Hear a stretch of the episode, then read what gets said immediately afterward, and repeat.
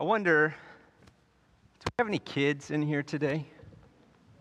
Ah, let's see. I think I need the kids to stand up for a second so I can see you. Ah, all right. We got a few of them in here. Church, do we love our kids?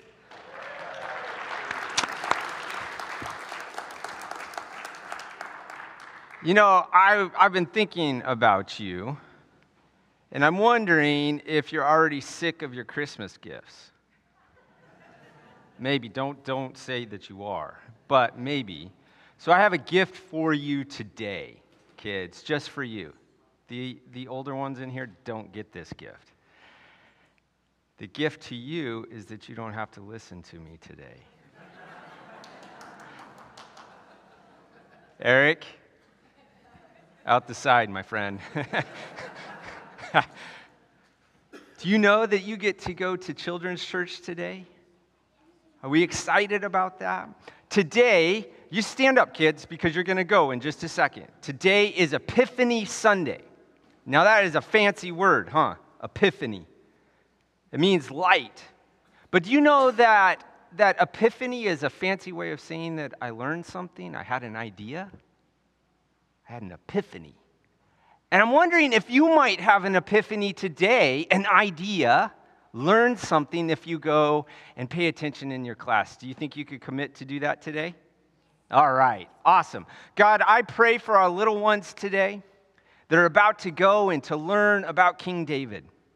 Oh, would you help them to see the light? Would you bless them today? We love our children and we know you love them. And so, would you be with them, God? We ask in Christ's name. Amen. Kids, you are free to go to the back. Parents, if you hadn't yet checked them in, please go with Pastor Emily uh, so that you can make sure you do that. But the rest of you have to stay with me. Sorry about that. It's a tough thing growing up, isn't it?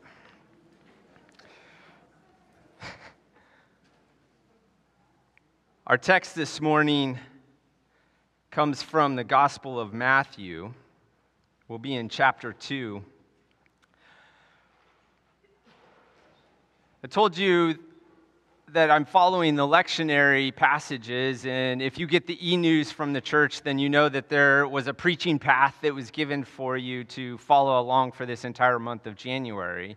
The lectionary each and every week provides four texts for us. Uh, you've heard all of them, or will have heard all of them once I read the gospel today. So our psalm was assigned, assigned today that we've heard. Our, well, I guess we didn't hear a psalm this morning. Uh, the Isaiah passage was used instead. Uh, and then we heard the Ephesian passage and then the gospel passage. I'll read in a second. It's on a three year cycle, in case you didn't know that. So, year A, year B, year C. We're in year A in the year 2023. And so, every time that we come to year A in the lectionary cycle, we always follow the Gospel of Matthew. So, this is the gospel that we're going to mostly be with this month. And hopefully that's just helpful for you as you think about these texts and think about why did, why did they put these texts together? Uh, what do they mean? You can wrestle with it before you even show up on Sunday because you already have them with you. But our text comes from Matthew 2, starting with verse 1. I'll be reading through uh, verse 12. And I would ask that if you are able to stand with me in honor of reading the gospel this morning, be reading out of the NIV translation. The text says After Jesus was born in Bethlehem, in Judea, during the time of King Herod, Magi from the east came to Jerusalem and asked, Where is the one who has been born King of the Jews? We saw his star in the east and have come to worship him. When King Herod heard this, he was disturbed, and all Jerusalem with him. When he had called together all the people's chief priests and teachers of the law, he asked them where the Christ was to be born. In Bethlehem in Judea, they replied. For this is what the prophet has written But you, Bethlehem, in the land of Judah, are by no means least among the rulers of Judah, for out of you will come a ruler who will be the shepherd of my people, Israel. Then Herod called the Magi secretly and found out from them the exact time the star had appeared. He sent them to Bethlehem and said, Go and make a careful search for the child. As soon as you find him, report to me so that I too may go and worship him. After they had heard the king, they went on their way, and the star they had seen in the east went ahead of them until it stopped over the place where the child was.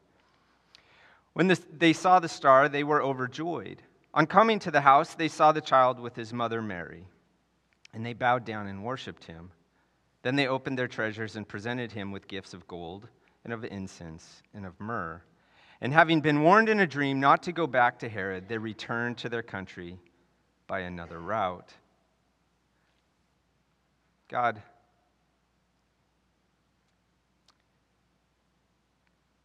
would you open our hearts right now?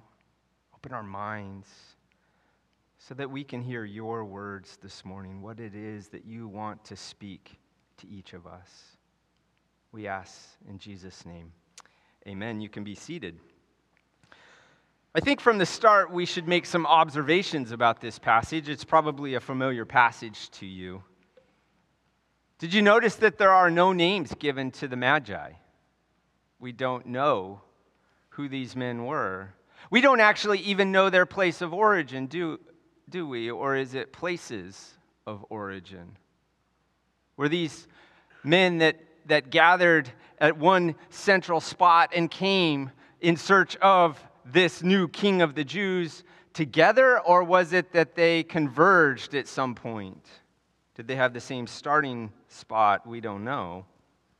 There's no real description that's given of the Magi. And did you notice that the text doesn't actually tell us how many there were? Three, right? no, it doesn't say that, actually. We think three because of the number of gifts, of course. There are three gifts that are given, and so that makes sense that there would be three wise men that come to bring those gifts. But did you know that early Christians thought that there were 12 wise men? 12. 12 is a significant number in Scripture. It, it, reminds us of the 12 tribes of Israel. And so maybe the early church, not having a specific number that was given, thought that this would be a meaningful number to place on the wise. Maybe that's why the early church kind of had this idea of 12 wise men coming, which I suppose would mean that maybe there were four wise men that brought gold, four that brought frankincense, four that brought uh, myrrh, or who knows, right? We don't really know. Somewhere along the line, though, Christian tradition has changed a little bit because we don't think about 12 very much. We think about three, don't we? And Christian tradition has given us actually some details of these three that go beyond what the text tells us. Did you know that they have names? Have we heard this before? Anybody? I don't see any heads nodding. Okay, we got one that's heard the names before. Listen up, I'm going to give you their names Melchior. Now, that's a good name, isn't it? Melchior. And it's not just a name, but Christian tradition has told us descriptions as well. Did you know that Melchior is considered to be old, gray haired, and a long beard? Funny details that were given, right? He's the one that brings gold to the Christ child and he's said to be the king of Persia. Caspar, or Gaspar, it, we see both versions of this name, is he's considered to be young. So young that he doesn't yet have a beard. And he has a reddish complexion, and he's the one that brings frankincense to Jesus, and he's said to be the king of India. And then the last one is Balthazar. He was black, and he had a short beard. And he was the one that brings myrrh, and he's said to be the king of Arabia. One can see the significance of these details, I think. Here you have in these three men the, the full cycle of the adult life, right? You have the young man, you have the middle aged man, and you have the elder. And not just age is represented there, but we also have a multi ethnic, multicultural uh, uh, representation as well. If you think about these three areas, Persia and India and Arabia, you're talking about much of the known world in this day. And so I think as I, I wrestle with this Christian tradition that's been passed down to us, that's trying to fill in the missing pieces of the text that I've read to you, I can't help but think of that Revelation passage where all the tribes and all the nations and all the tongues are around the throne of Jesus proclaiming him as Lord, right? And here we're getting a foretaste of that. And so maybe this is why uh, Christians through the ages have wanted to add some details to this. There's symbolism in the gifts themselves, of course. Maybe you've heard this before. Gold of, is often seen as kingly. And in some places, we, we understand it to be related to divinity. And so we think of this one that has come, and, come to us that is both God and man, King of kings and Lord of lords. Oh, gold is, is very symbolic here. Frankincense was used by the priests. Did you know that? Incense that was burned is used in priestly ways. And so we think of this one who is not just King of kings and Lord of lords, but he's also our high priest. Or, or is it that he's our sacrifice? And then we think of myrrh. Myrrh was used in burial practices, anointing of the body. And of course, we know the end of this story. We're at the birth right now, but we know that the cross is coming. We know that the tomb is coming. And so here's this symbolism of death, of suffering. Oh, there's interesting power and insight in the meaning of these gifts. And then there's these titles. Matthew calls them magi, and we're going to talk about that in a second, but Christian tradition has called them kings kings of Persia, kings of India, kings of Arabia. And if you were paying attention to the Isaiah 60 passage that was read today by Eli, then you heard that the kings are going to have the light come into their lives. They're going to come to the Lord. All the kings of the nation are going to have the light dawn in them. And so we have a foretaste of this in the three wise men, or ever, however many there are. We have a foretaste of this. We have a, a fulfilling or a, a, starting to fill full this uh, prophecy in Isaiah chapter 60. So I don't think it's all that hard to see why our ancestors of faith have tried to fill in the missing pieces that we don't have in the text that I read this morning. They've done a lot of, I think, intentional thought to it. There's meaning to it. It's Christian tradition. So I think it's probably okay for us to think about it, to wrestle with it, to even learn from it. As long as we remember it's not how the scriptures record it. Right? We can be open to it, we can learn from it, we can think about these traditions, but we do need to come back to the text and ask, what is it that the text is saying to us? And of course, that's what the preacher is intended to do each and every week, isn't it?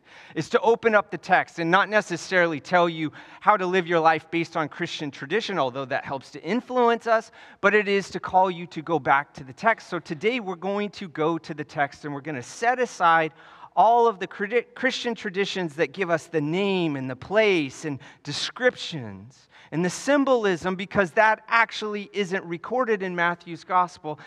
And friends, you and I have to put aside our family traditions. Because if you're like me, who's at the manger scene when you set out your little nativity set? The wise men, right? And there's always three of them. Does anybody have any more than three wise men? No, it's three, right? because Matthew should have put it in there. Uh, three. It's three. It's always three. And we always, I mean, I've grown up in the church. I know this. When we do our, our Christmas plays, the wise men are always a part of it, right? They're always there with the shepherds. They're always there. They're in our home nativity sets. And I get it, and it's fine. It's not wrong. It's okay. But actually, they come later. They don't come at the moment that the shepherds come.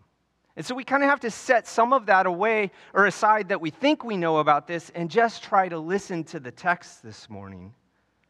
And the text says this that they're actually not called wise men, are they? They're called magi. It's magoi in Greek. Magoi is a Greek word that is often translated as magician or sorcerer in the scriptures.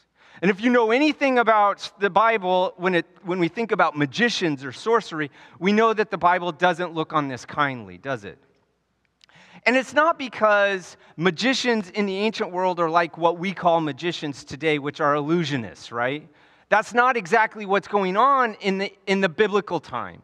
They're actually participants of pagan practices and religions. This is a religious kind of activity. Magicians and sorcerers are in some ways connected to what we would consider as priests today, but they do things a little differently. And the Bible, of course, takes a negative view of this because they're in competition to Judaism in the Old Testament, Christianity in the New Testament. But that means that they're outsiders, they're Gentiles. They're not Jews. So already you and I have to be scratching our heads a little bit. We're only in the second chapter of Matthew's gospel. We're not at the end of it. We're only at the second chapter, and already we have this interesting thing happening. What is God doing here? But magi can also be translated as astronomer, one who studies the stars.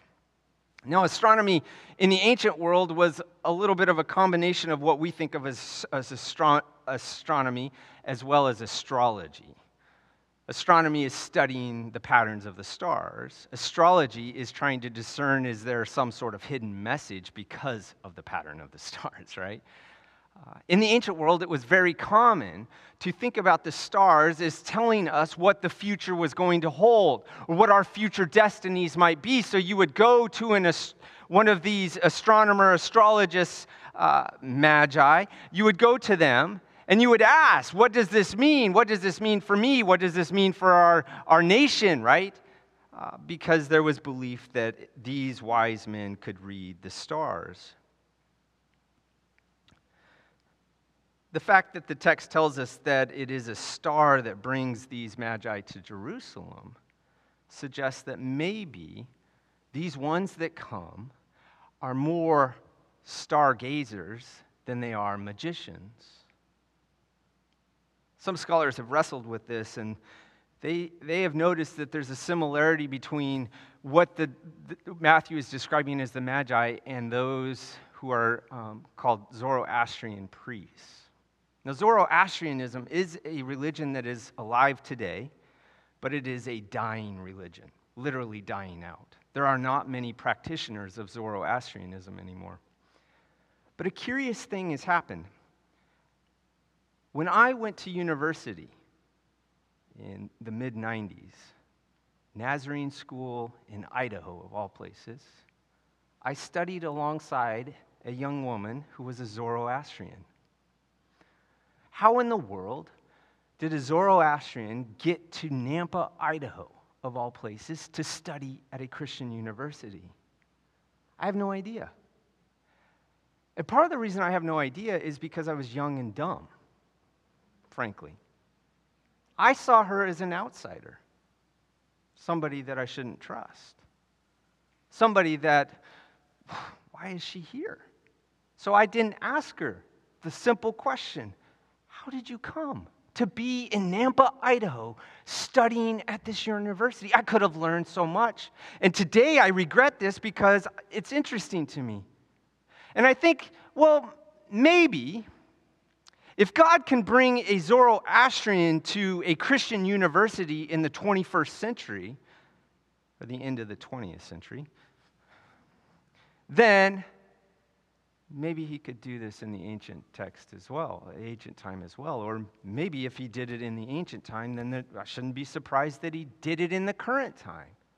In other words, God is doing something interesting here, isn't he? And I wish as a young man I had been paying better attention to that, thinking that, oh, this might be God moving in an amazing way because he's already done this in the past. I missed out on that opportunity. I came across a, a totally different story, though. In the 1920s, a British scholar named E.F.F. Bishop came across a Bedouin tribe in Jordan. Okay, so 1920, came across a Bedouin tribe in Jordan. In meeting this tribe, he learned their name. In Arabic, and I'm probably going to mispronounce this, it's Al Kakabani.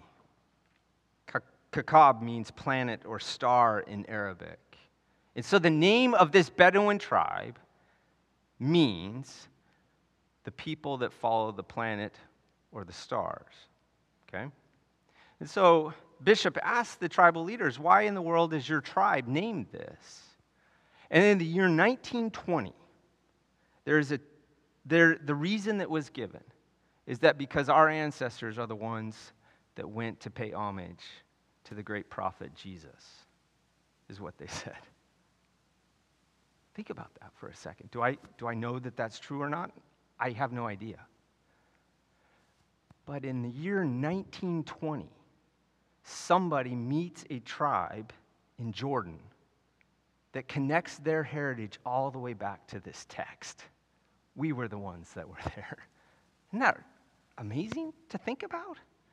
Is it true? I don't know. Again, it's not in the text, is it? We don't know. But what the point I'm trying to make with you, thinking about this text and who are the Magi, is that in every one of these circumstances, whether they're Zoroastrian, whether they're Bedouin, whether it's, it's these stories of, of them being kings from India, kings from Persia, kings from Arabia, in every single one of those instances, it means that they're Gentiles. They're not Jews. And the text doesn't say this specifically, but it's inferring this to us. These are outsiders. These are people that worship different gods had different religious practices. Now, I don't want you to get kind of lost in all this history. So let me make this long, meandering point, if you haven't already fallen asleep, very clear to you. Okay? The light of God has come to those who are outside the covenant with God. The light of God has come to those who are outside the covenant with God. That's what's happening in this text. These are outsiders. And I want to show you how outside they are. They come to Jerusalem. They're following this light, this, this prevenient grace. This, this light has gone before these magi, and they see it. They recognize, oh, something is happening. We have got to follow this light. They're following God. They don't exactly know what all of that means, but they're following, aren't they? And they show up in Jerusalem, and what do they do? They're just bumbling their way through this. They come to Herod, and they say to King Herod, Oh, we're here to celebrate, to worship, to bow down to the new king of the Jews. Now, if you were here last week, you know this is a bad idea, right? Herod the man who killed two sons because he thought they were taking his throne, the man who killed a wife, his favorite wife, because he was afraid he, she was conspiring against him. And we have these magi show up and say to King Herod, Hey, where's this new king that we hear about? This isn't going to go well. But they're so outside this reality that they don't know it. Why would they know it? Why, why wouldn't an outsider who doesn't know all the intrigue of what's going on in Jerusalem or maybe never has heard of King Herod or know who he is really, why would they think to themselves, oh, this star represents a new king for Israel, a new king of the Jews, let's go and celebrate? Why wouldn't they think that Jerusalem would be wouldn't be celebrating right now. They should be, shouldn't they? The new king has arrived, and for all we know, these magi might have come thinking that actually this new king is a descendant of Herod. We don't know what they were thinking exactly, do we? But they show up, ready to celebrate, ready to pay homage to this new king. And the text tells us that Herod is deeply disturbed by this. We know, one, because we might have heard what he's capable of last week, but we know also because Matthew takes us behind closed doors in this text. Through the power of the, the inspiration of the Holy Spirit, he knows what's happening behind closed doors, but the Magi have no idea. Did you notice that? All of Jerusalem is deeply disturbed with Herod when they hear this news. And he has this powwow where he's trying to figure out what's going on. And then he comes back to the Magi and say, says to them, Hey, Why don't you go find this king of the Jews and then come back? Report to me where this child is so that I too can worship. Herod may be paranoid, cruel, but you know what? He's brilliant political tactician. He's confronted with something that brings absolute terror to him. He is deeply disturbed. And yet, somehow, the text is telling us he doesn't reveal that to the Magi. They have no idea. Because he sends them away on a task, and it's not until they get a dream from God do not return back to Herod that they change course. In other words, friends, if God doesn't intervene, guess what the Magi were going to do? They were going to go back to Herod. That's how brilliant he is, how tactical he was. He was using the Magi for his own gain. And God had to insert himself into the Magi's life in order to keep them from going back to King Herod. Now, I don't want you to think that I'm trying to disparage these wise ones. I'm not. I'm not trying to be disrespectful at all. I just want you to understand. I think the text is telling us how much of outsiders they really are because they have no idea what is going on in Jerusalem at the time that Jesus has arrived. They think it's a celebration, and what they come to do is tell Herod, and Herod wants death. That's what we know. They don't know everything. But God does, doesn't He? God does. And God reveals the light to the Magi, the star. And they see it, and they recognize it, and they follow it. And I don't think this is a mistake, and I don't think it's unplanned. I don't think it's just happenstance. I think God knows.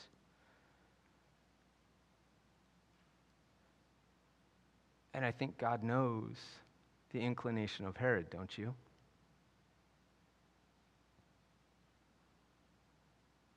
Don't you think that God knew that this was risky?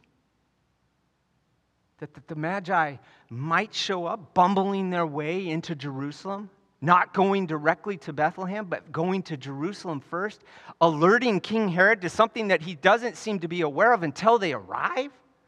This is risky. Why? Why take this risk? What's going on here? Surely God knows, and I believe that He does, what Herod is capable of. But, friends, I keep wrestling with this idea of choice.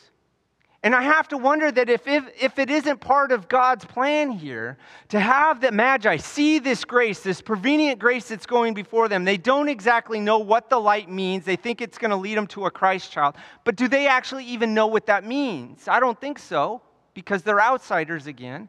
But they're willing to follow this grace. They're willing to, to submit and, and to do the journey, do the hard work of finding out where does this end. And in the midst of it, God has them directed to King Herod. And is it because that God wants to one more time give Herod the option of grace, choice? You don't have to destroy the Christ, you could choose to worship. Now, I, I don't know exactly. I just know that if God is capable of knowing that King Herod was a cruel, paranoid, dangerous person, and this was risky, I also know that God knows if there's potential for salvation to happen as well. And so I come back to this middle space. Is this an opportunity for choice? All I know is that God sends the light to outsiders, knowing that their very act of following the light might actually put Christ in danger. Do you get that? That's what the text is telling us. The Magi follow the light, go to Jerusalem. Herod doesn't know anything until the Magi show up, and that puts Jesus' life in danger. And God does it anyway. He does it anyway. God chooses Gentiles, He chooses outsiders, He chooses worshipers of another faith to come meet Jesus Christ. And not only do they come, they bow down and worship, verse 11 tells us. So there are so many texts, I think, in Scripture that in that moment are beginning to be realized. I think of Philippians chapter 2, verse 10 and 11. It says that at the name of Jesus, every knee should bow, every tongue confess in heaven and uh, on earth and under the earth that Jesus Christ is Lord. To the glory of God the Father. Oh, there are so many texts in Scripture that in this moment are beginning to be realized. Outsiders to the faith are given the light and they follow. They bow, they worship, and they bring gifts. And those gifts might have symbolic significance, but you know what else they do? They provide the very means for this poor family to flee Herod. What do you think they use to get to Egypt? To get back from Egypt? They're using the wealth that has been given to them in this moment. So, friends, here's what I'm wrestling with Christ is protected by Gentiles. Christ is provided for by Gentiles. Do you think it's too much to say that Gentiles help save Christ's life. Not, not spiritually, of course. That salvation's not necessary. But physically. Doesn't the text seem to be telling us this? And here we are at the very beginning of this gospel. This is such a subversive text. Do you hear it? This isn't how they would have told the story. Nobody would have thought of it this way. You don't bring Gentiles into the beginning of this. Maybe they can be an add on at the end, but not at the beginning. Guess what? We are at the end as well. Matthew's gospel ends with go forth and baptize in the name of Jesus Christ, right? In the name of the Father, Son, and the Spirit, and make disciples of all nations. Oh, it's at the end, but I'm trying to get you to see that it's not just an add on at the end. It's not an afterthought. It's buried all the way at the beginning of this gospel that it, God is a God for all. Christ is the Christ for all. It's here. He's calling the outsider. And it's not just that the outsider is receiving light, which they are, they bow down and they worship, but guess what? They bring gifts to this one that is actually bringing salvation to this family. It's saving this family, oh, God is doing a subversive thing here. Do you see it? Church, do you see it? All right. well, I preached too long. I think, I think this text is so interesting. We're the beneficiaries of this. Do you get it? The, the Magi are us, Gentiles outsiders. Light has come to them, so you and I can trust that light can come to us today because of this text. Oh, we're the beneficiaries of this, but I need to wrap this up, so let me just ask this question of you, church. We've benefited from it, the light has dawned in our lives. Do we have the right to withhold that light from others? Aren't there outsiders in our world today? Might this text be challenging us, church, that we have to have eyes wide open, that God's prevenient grace, His light, is dawning in all these places, and we're not the ones to control it, we're just the ones to partner with it. It happened in our lives. Whose life might it need to happen to today? Well, there's so much we could wrestle with. But we do need to come to the end of this service. And I think instead of having some nice, neat end to my message, what's really helpful is that we're going to come to the table for communion. I think it's a fitting closing chapter to this message today. Because I think if you want to tap into what the heart of this, this passage is about, and God's light is dawning in surprising and new ways, that you, my friend, are one of the surprising ways that it's dawning because you don't deserve it. I like you a lot, okay? I'm not being mean. But you don't deserve it. I don't deserve it. We didn't earn it. All the good things that we do in our don't mean that we deserve the light of God dawning in our lives. In many ways, we're outsiders. We're lost in the darkness, stumbling around. And then God's grace came to us, didn't it? His light dawned in us, called us to Himself. So we're going to come to the table today mindful of that. That in fact, every single one of us in here is being asked to come, is invited to come because God's grace isn't just for some, it is for all who will receive it. Will you receive it today? You can receive it in a couple ways, I think. You could receive today's elements as light for you, as grace for you, and as salvation. The light comes and it saves, doesn't it? So today could be the day that you take these elements and you say to God, Today I repent. Today I ask for your forgiveness. Today, God, I need your grace to come into my life. I need your light to come. I need to taste it for the first time. Oh, I commit my life to you. Oh, the gift of salvation is being presented to you. Come and receive it. Some of us have tasted that gift, haven't we? But we're not finished, are we? Because you think about the light of God, what does the light of God do for us? It saves us, but it sanctifies us, it purifies us, it makes us holy, it makes us like Jesus. So, the rest of us in here, if your prayer isn't, oh, save me, God, it is, oh, help me, God, to be more like Christ. Purify me this day. I need this grace to be sanctified through and through. I don't know which path is yours today. I just know this. The text is telling us every single one of us in here is invited to take, to eat, to experience grace.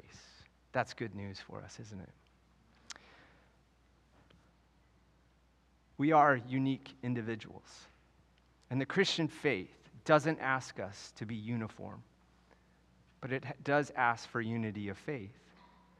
And so, before we come to the table, I'd like to remind our, have us remind ourselves of our faith that is uniting us, all of our different experiences and where we come from. It's uniting us together.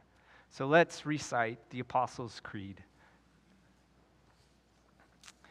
I believe in God the Father Almighty, maker of heaven and earth, and in Jesus Christ, his only Son, our Lord who was conceived by the Holy Spirit, born of the Virgin Mary, suffered under Pontius Pilate, was crucified, dead, and buried.